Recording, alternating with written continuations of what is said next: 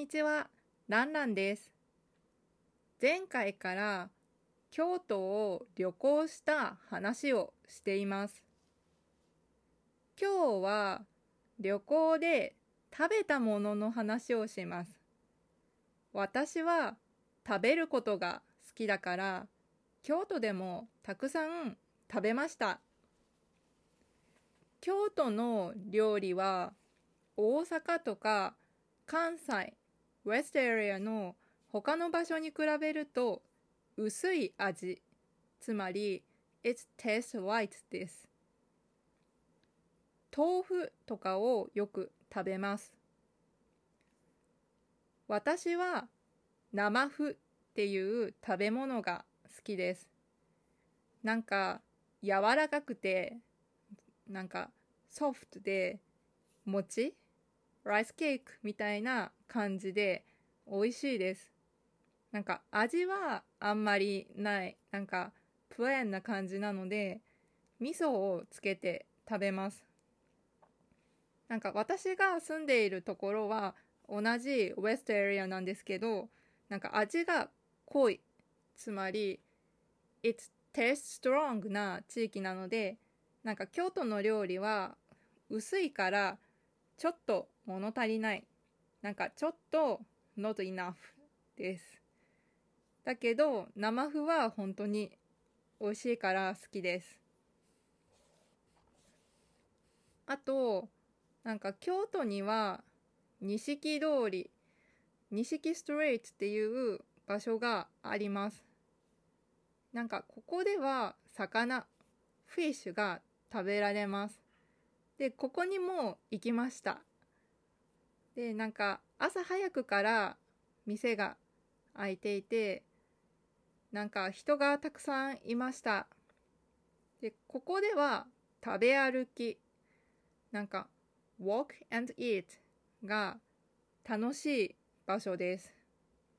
で、私も朝早くからその錦通りに行って、エビ、シュリンプやホタテ、スカルプスを食べました。とても美味しかったです。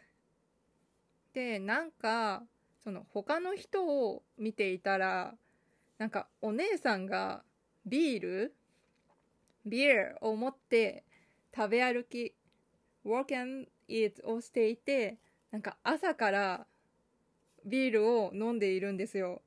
で、なんか日本ではあまり朝お酒を飲まないんです。なんかね、飲まないからちょっとびっくりしました。でも、そのお酒を飲みながら魚を食べるのはめっちゃいいと思います。なんかお姉さんを見た時に、あ、それめっちゃいいじゃんって思いました。もう絶対楽しいやつだと思いました。だからそれでなんかまあ私はお酒飲んでなかったんですけどでもその私は海の食べ物シーフーズが本当に好きだからもうめっちゃ楽しかったです。でそうやって錦通りを歩いていたら他の通り他のストリートも店が開き始めます。店がなんかオープンします。で、もしなんか京都に行くなら、朝、その錦通りに行って、なんか11時くらい、えっ、ー、と、11 o'clock くらいから別の通りで買い物をするのがいいと思います。で、私が行ったのは、その錦通りの近くの寺町通り、寺町ストリートっていうところなんですけど、その寺町通りは若い人が、ヤングピーポーが買い物をする場所です。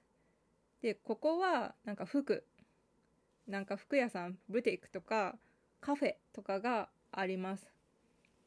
で、そんな感じなんですけど、なんかとてもおしゃれなんですけど、なんか京都って寺、店舗が本当にたくさんあるんですよ。だから、なんか、お店の間にいきなりその寺、店舗があります。で、なんかおしゃれなカフェとおしゃれな服屋さん、カフェとブティックの間にその寺、店舗があるんですよ。で、それがなんか面白かったです。で、今回も京都を旅行した話をしました。もうとっても楽しかったです。Twitter と Instagram をやっています。フォローとコメントをお願いします。それでは、バイバイ。